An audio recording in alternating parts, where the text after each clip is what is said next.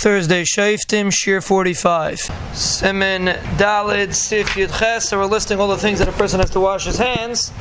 And we learned a person goes ben a person touches a mace. Umisha Mafli Kalev, a person looks in his begadim to find a uh, kina, like they used to have kinim in the begadim. Hopefully not relevant to us. Pamishamish mitasai. Person mishamish mitas is mechuyev to wash his hands. Vanegea bekina, person touches a kina. Vanegea begufay, the other person touches his guf, which really we mentioned before. Vanegea beraglav, but the same thing, a person touches a part of his guf that is usually covered. And there's an interesting shot. Let's say a person. So the reason why you have to wash your hands is because it, there's zayah, there's sweat over there. What's Allah of a person it just took a shower, so he's clean? Is he mechuyev to wash his hands if he touches a part of his guf. That's mechuseh, if technically it should be clean because he just took a shower. So some pais can makel. Most of the pais can say that Chazal or Misakin, that uh, even if a person is very, very clean person, he's always making sure he's very clean. But the Maisa Chazal Misakin that these places have milmule zeya, that's what it's called, the beads of sweat. And whenever Chazal made a takana, they only regala to you part of the takana. They're not going to tell you the full reason behind it. So even if we could figure out a case that maybe a person wouldn't be, wouldn't have sweat, the halacha would still apply, and therefore if a person touches any part that's generally covered, it would be considered a uh, would be considered a mechuseh, and you would have to wash your hands. Where it's really relevant is for children. Children that usually have short sleeves and these kind of things, that you touch a child from young children for sure.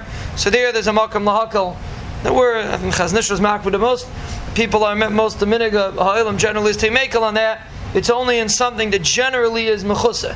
But a child that usually walks around like that, so that would be considered megula, and you would not have to wash your hands every time you touch your child who's not dressed all the way to his uh, all the way to his knees and whatever, whatever is considered makom mechusa. Umisha asa. So let's say a person does any of these things. We had a whole list of things the past few days. So the Shulchan says, Umisha asa achas mikalei levelei Person did any of these things, he didn't wash his hands. Im talmud chacham hu talmudim ishtakech. If he's a talmud chacham, it makes him forget his learning. We mentioned this once. If talmud chacham, person forgets his learning. If ain't a talmud chacham, if he's not a talmud chacham, so he has nothing to forget. So what happens? He loses his mind. So Pashup shot, you think uh, you lose a person loses his mind, but how many people do you see go around that lost their mind? So what does it mean Yitzim Midaita?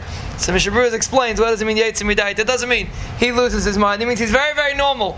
It means he does an avera. Chazal say ein adam oiver avera elim ke nichnas boy ruach shtos. How did the Ruach Shtus get into you? Why did a person do such a crazy thing?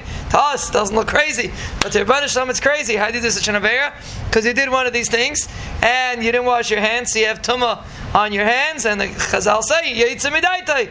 Person loses his mind. What does it mean, his mind? It means he's not in control of his actions, and he doesn't have Avera. An amazing, amazing uh, Mishnah Berurah, amazing Chazal.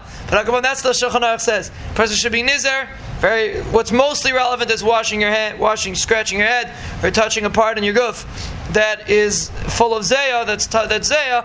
Person should be careful to make sure to wash his hands or any of his other things, uh, taking your nail, cutting your nails, biting your nails. Person should be careful to try to wash your hands. That you shouldn't chas v'shalom. Who are all talmid chacham, so you have to make sure Talmud is not mishtakeach. And if chas v'shalom person is not a talmud chacham, he has to make sure it doesn't cause him to do averis.